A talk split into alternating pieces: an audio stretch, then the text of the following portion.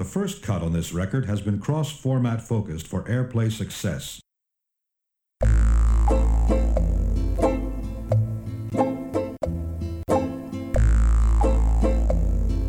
The men beat on their drums.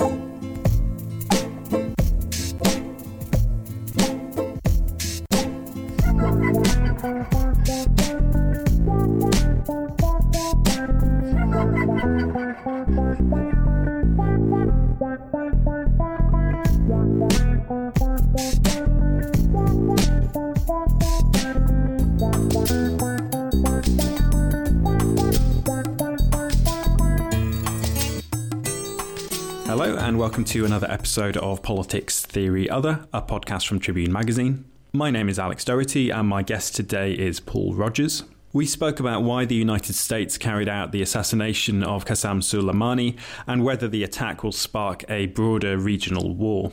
We also discussed the historical roots of Iran's defense doctrine of hybrid asymmetric warfare and why Britain would be extremely likely to assist the American military in any large scale military confrontation. If you'd like to hear the extended version of today's interview, then please consider becoming a supporter of the show. You can get access to extended versions of all PTO episodes from $3 a month, which is just over £2. Go to patreon.com forward slash pol theory other to sign up.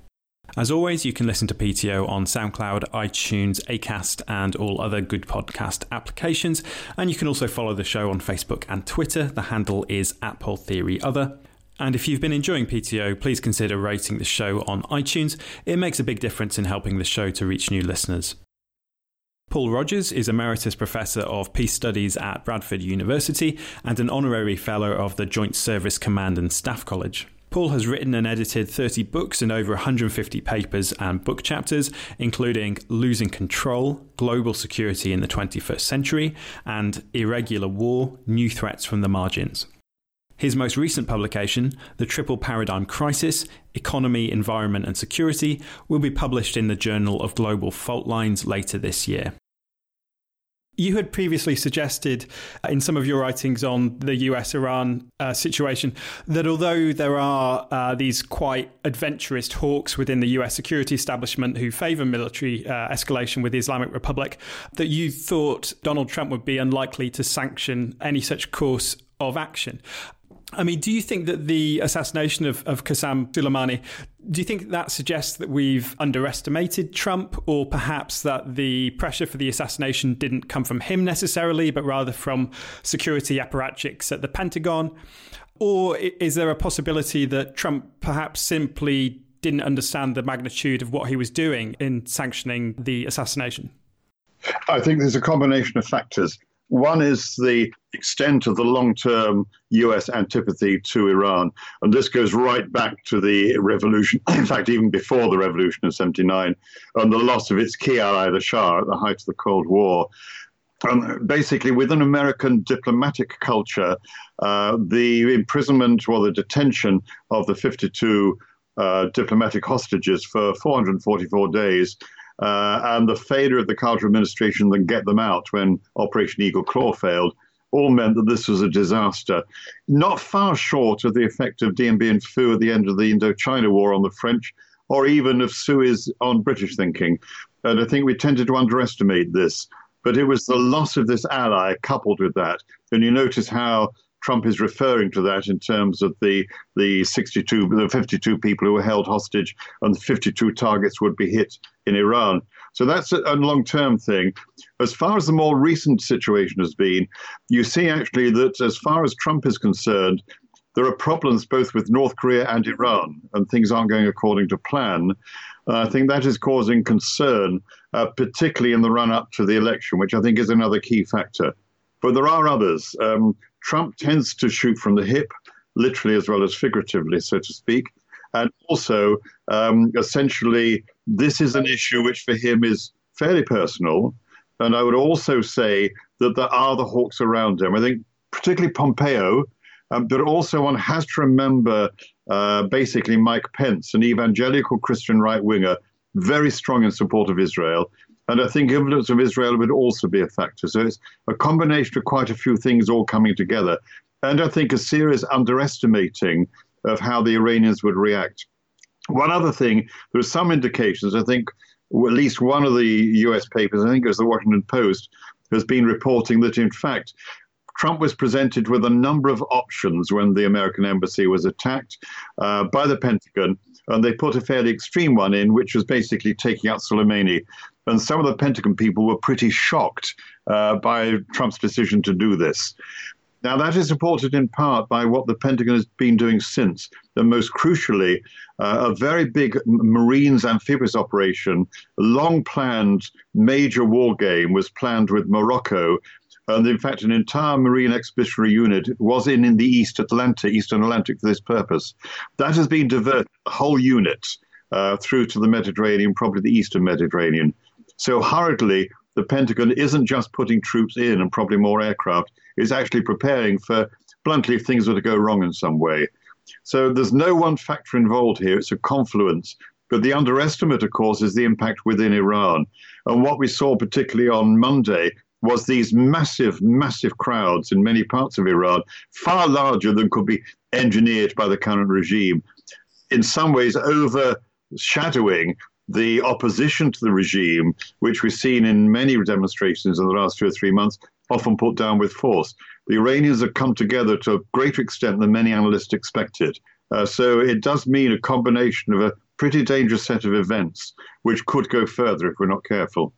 Just going back to the point about the history, I mean, is your sense that, the Donald Trump is in some ways quite typical in, in living in this geopolitical imaginary, which really has its roots in, in, in the Cold War? Because I think you know uh, before Trump was elected, I mean, I, I remember reading a book, uh, an annotated collection of, of his speeches, and it was very striking how um, his uh, his views around Japan in particular seem to very much mirror his views around uh, China. It's all this talk about their ripping us off and this sense of, of a, of a, um, a, a trade threat and it, it, feels again regarding Iran that it, it's very much that kind of period which informs Trump's decision making. But do you think that's probably quite typical of the of, of the U.S. political uh, class in, in general?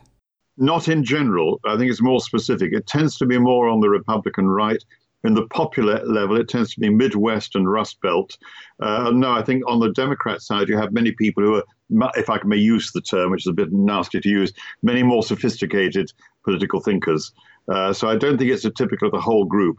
But at the same time, we shouldn't underestimate this sort of uh, sort of almost public mood of the United States being ripped off by others. Mm. And um, of course, to add to that, in this case, we always tend to forget the real political importance of the evangelical right, particularly the Christian Zionists. And it's notable how Trump made his major speech at the, way, uh, the weekend at an evangelical Christian rally where he could be absolutely sure of support. And given that the Christian Zionists are utterly supportive of the state of Israel, we shouldn't underestimate that connection as well. But going back to what you said, yes, I think this is it's quite significant in the American political psyche, but not dominant. I think it, it's a much more complex environment than that. Regarding the point about what we're seeing in, in, Iran at the moment, the, the, the enormous public protests, and as you say, impossible to imagine this is orchestrated given the given the scale. Do you think the the uh, the American security establishment themselves? Do you think they are surprised by this, or or did they you know did they really imagine that carrying out an operation of this kind would um, serve to um, foster a protest movement within Iran? It depends what you mean by the political establishment. Um, there will be people close to Trump who really believe that this will work and the Iranians will do what they were told. Mm. Uh, but I think there are many other people across the establishment, and probably a lot in the Pentagon, who frankly are not happy with the way things are going. Because the Pentagon, you know, has some pretty interesting people in it and some quite interesting strategists who do take a longer view. It is certainly the case that at present the State Department is probably in its weakest state uh, for decades because so many of the posts have remained unfilled, and people who are not of the sort of Trumpian line of thinking have basically taken their money and run and taken early retirement. So, in other words, you're not getting the kind of large scale detached analysis from, from the State Department that you would want. And I think that is a real loss.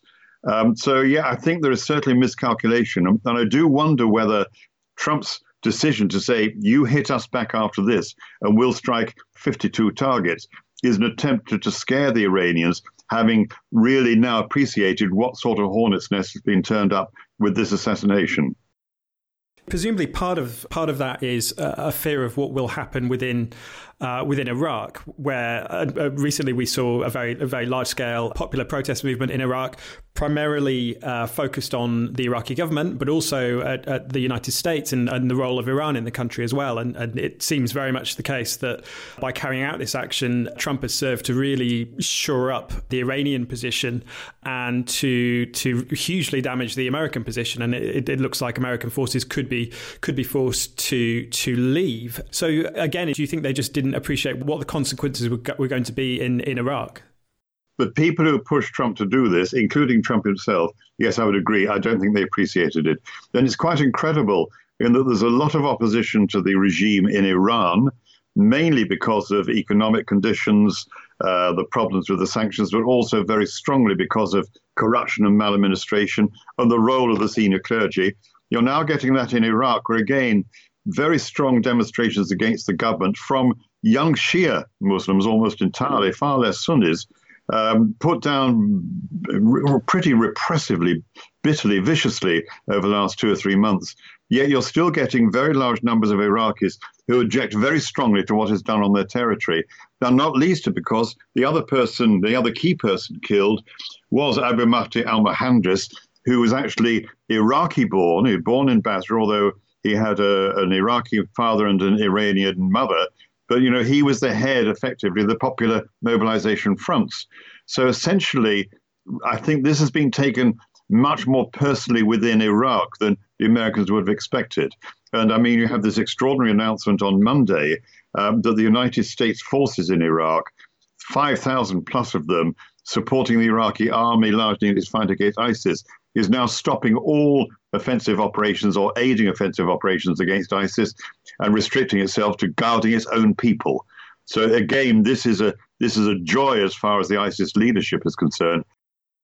On the popular uh, mobilization fronts, uh, these are really fully integrated in, into the Iraqi military, right? Even legally. Uh, yes, they are. I mean, the point is they were hugely significant after the Iraqi army really corrupt and disorganized, had failed to hold on to Mosul. And essentially, the, mobile, the popular essentially mobilization front militias, they had become more and more significant, so much so that when the big American and British and French air war started against ISIS to enable the Iraqi army to move towards towns like um, Mosul, essentially it was these forces which were key, which brings you this huge irony that if you look at the siege and taking of Mosul, where you had American and French artillery, lots of American, British, and other air power, but on the ground, the key people were actually were the front run by Qasem Soleimani. And although you cannot say they were close allies remotely, what certainly seems to be in the case is they did try to avoid treading on each other's toes. So now, only three years later, Soleimani is the world's greatest terrorist and obviously has to be uh, terminated. And I mean, presumably the, the Iranians weren't expecting anything like this because it doesn't seem as if Soleimani was, you know, he wasn't sort of uh, deep underground. You know, there, there, there, wasn't an attempt to very carefully sort of hide his role in, in, in Iraq, right? He was operating relatively in the open. Not only that, I mean, this particular convoy had Soleimani, Mohandes. It also had, I think, as a, a very senior person in Hezbollah in um, Lebanon, who was actually, as it happened, Soleimani's son in law. So essentially, yes, they would certainly not have had those three people in a small convoy of a couple of SUVs uh, if they were expecting any kind of attack like this. So, yes, it caught them by surprise, which is, I think, why there is frank consternation uh, and not sure what to do next on the part of the Iranian leadership, both the theocratic and the military leadership. Yes, um, has uh, the, the the new director of the Quds Force, uh, General Esmail Qaani, was quickly brought in. He was the deputy before, and yes, planning will be done, but it will have set them back. But in any case, I don't think they ever intended, once they'd realized what had happened, to react very quickly. This will come not necessarily in days, more likely in weeks and months.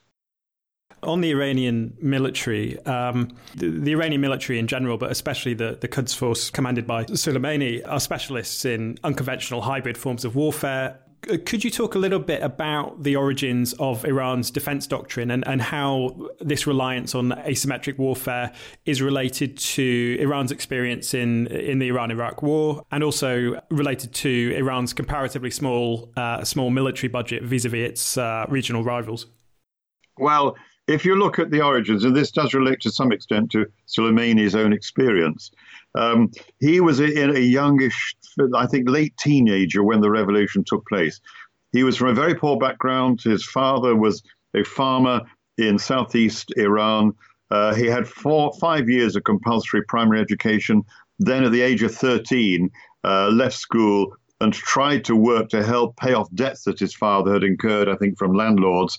Um, at the time of the, just before the revolution, he was really infused and radicalized by one of the preachers joined the revolution very much virtually at the start in 1979 and quickly got attracted to what was becoming called the Revolutionary Guard Corps, which was set up, one has to remember, to counter a possible counter coup by the military who still supported the Shah. Hmm. And then he had this extraordinary experience throughout much of the Iran Iraq war from 80 to 88 and saw many of his young comrades killed or hideously wounded, and he survived but he learned a heck of a lot about the kind of warfare that was being fought then, the bitter trench warfare, and the huge casualties that the, the Iranians suffered in particular.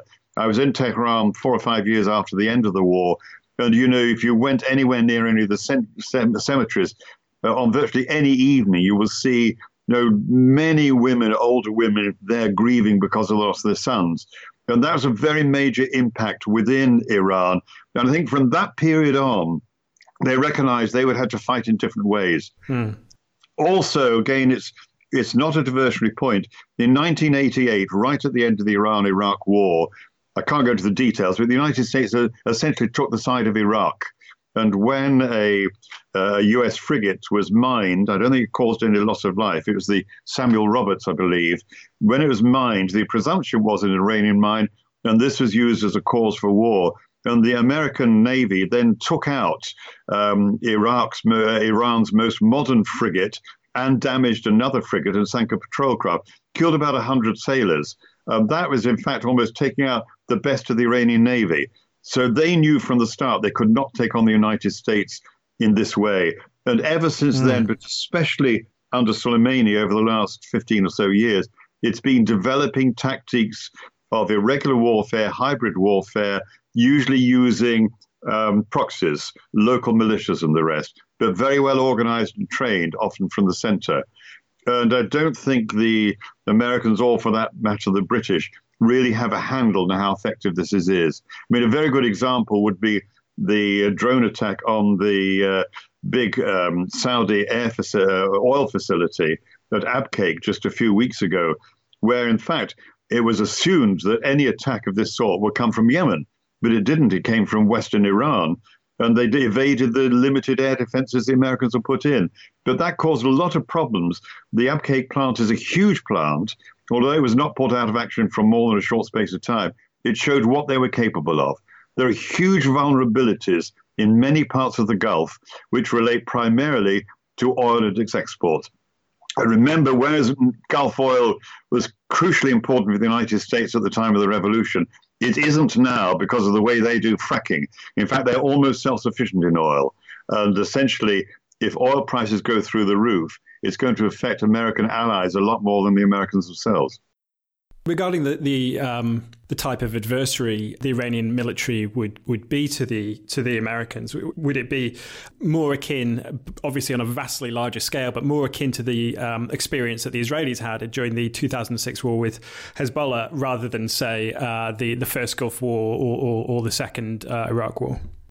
Well, that is what the Iranians would expect. I mean, the army is not that well equipped. Uh, it is the Guard Corps and possibly the Navy into some elements of the Air Force, although the Guard Corps has very strong links there. Um, those are the key components. The Iranians know full well that the United States could launch a series of attacks which would hugely damage um, Iran, Iran's basically conventional military superstructure. immensely if they so chose to. And so Iran is planning on that probability. And so this is why you have the dispersal of the speedboats, the submarines, and all kinds of things, and also the way in which so much of this is spread overseas. And a notable example is the very large number of unguided rockets which Hezbollah has available. So if there is any kind of major war, basically the Iranians would try and uh, force another front to open. Uh, to really occupy the Israelis, who incidentally have been doing a big share of the air attacks in Iraq and Syria in recent weeks and recent months. So, yes, I think what you would see is very much focusing on the assumption that if there was a major conflict, the uh, Iran would lose most of its conventional military capability, which is why you will have all the dispersal and the rest already underway. Regarding the Americans and, and uh, the American Navy specifically, how vulnerable is the US Navy's surface fleet to Iranian missiles or, or, or those of uh, proxy forces or, or, Iranian allies? Because, I mean, there's been a lot of talk in recent years about the possible um, obsolescence of, uh, of, in particular, aircraft carrier groups because of the threat from, from, from ballistic missiles and in, uh, and in the more distant future as well, perhaps uh, swarming drone attacks. I mean, do you think that sort of talk is, is currently exaggerated? It's currently exaggerated, yes, because the American Navy, I don't think there's any circumstances now in which the US Navy would send a carrier battle group into uh, the Persian Gulf or even into the Gulf of Oman. Mm. Uh, they, they would keep it well out at sea, in the Arabian Sea, nowhere near in range of any ballistic missile available to Iran or indeed, even if it's based in Yemen, with any degree of accuracy. So I think they would really keep things out. Smaller ships, that is very different. Then in this connection, um, one has to remember that Britain is not a small player in this. You hmm. know, for nearly two years now, we've had formally a base in Bahrain from which we operate these four mine hunters, quite key ships within the wider space of things. And now we have a frigate permanently based there. It's currently HMS Montrose on a three year uh, tour with crew changes regularly. And they've even put a Type 45 destroyer in. First, it was HMS Duncan, that's been replaced by HMS Defender. And then, of course, you have the support ships as well. So, if things did actually escalate seriously, then it would be very unlikely for Britain to stay out of it. I'm not entirely sure that uh, Mr. Uh, Johnson realizes this.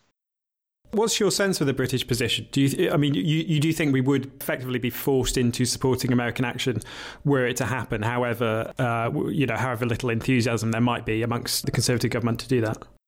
Well, the first point here is just how efficient is the Conservative government turning out to be? There clearly been many complaints from civil servants that, apart from Raab and the Ministry of Defence, there just haven't been people around. They stayed on holiday. Mm. And so I think now I think you're getting the the awakening sort of yesterday and today about the circumstances they face. And the immediate response is to say, look, when we're supporting the United States in general terms, but for heaven's sake, cool it. We don't want a major war. And I think that will be the tack they take, at least for the time being, um, because they do know that you know there's so much interlocking in this um, that they can't avoid an involvement.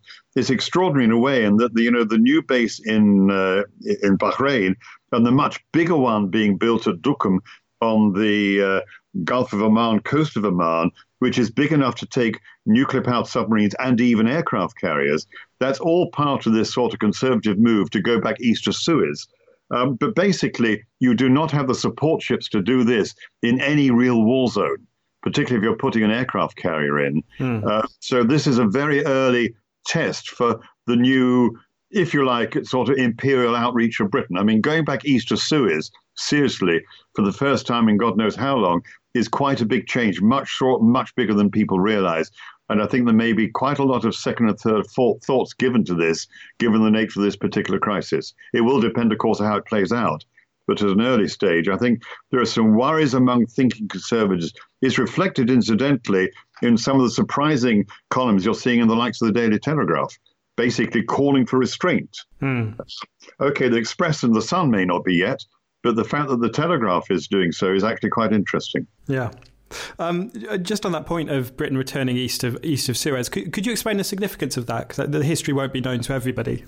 Well, essentially, Britain was a major world player uh, in the 1950s. I mean, the the British Royal Navy at the time had five major aircraft carriers, at least two of which, in fact, normally carried tactical nuclear weapons for use by the scimitars and the buccaneers. And Britain was major east of Suez. It was obviously involved in the confrontation in Borneo and earlier on in the Korean War. It had bases in Singapore and elsewhere, and there were regular deployments of the Royal Navy in numbers in the Indian Ocean even into the West Pacific after Suez in 1956 and the recognition among the conservatives that Britain was no longer the imperial power that it thought it was, then you had the withdrawal from east of Suez, really by the 1960s. And ever since then, Britain has not sort of pretended that it is a global power. Mm. And indeed, at the time of the Falklands Malvinas War, the aircraft carriers were actually destined for either for sale or for the scrap heap. Falklands saved that. Then, of course, uh, right at the end of the Conservative era up to 97 and really bought into by Blair was the idea of going back into this business, which is why you have these two huge aircraft carriers, easily the biggest warships ever built for the Royal Navy, built at great cost with extremely expensive planes, which now enable Britain to sort of play a world role again, or at least supposedly. I remember a senior civil servant from the Ministry of Defense rather a, a, cynical person telling me, well, of course, the only reason that you really have uh, aircraft carriers is you can have a, a, big enough deck for the Royal Marines to beat the treat at sunset in a tropical port. It's all about presentation the, of power. The optics, yeah. The optics, absolutely the optics. Uh, and I think this may cause quite a lot of thinking about this. Because, I mean, people within the Navy, and I do lecture at defense colleges, will say privately, the way we're going, we're going to end up with a two ship Navy. We can keep one big ballistic missile submarine at sea with all the support it needs, far more incidentally than people realize, and one aircraft carrier battle group at sea, and very little mm. else. And many of them are really quite bothered about this because there's so few other ships to command. You know, what's a career worth if you can't command anything bigger than a mine hunter? You've been listening to Politics Theory Other. If you'd like to hear the extended version of this interview, please consider supporting the show via Patreon. You can find the page at patreon.com forward slash pol theory other. Thanks for listening. I'll be back next week.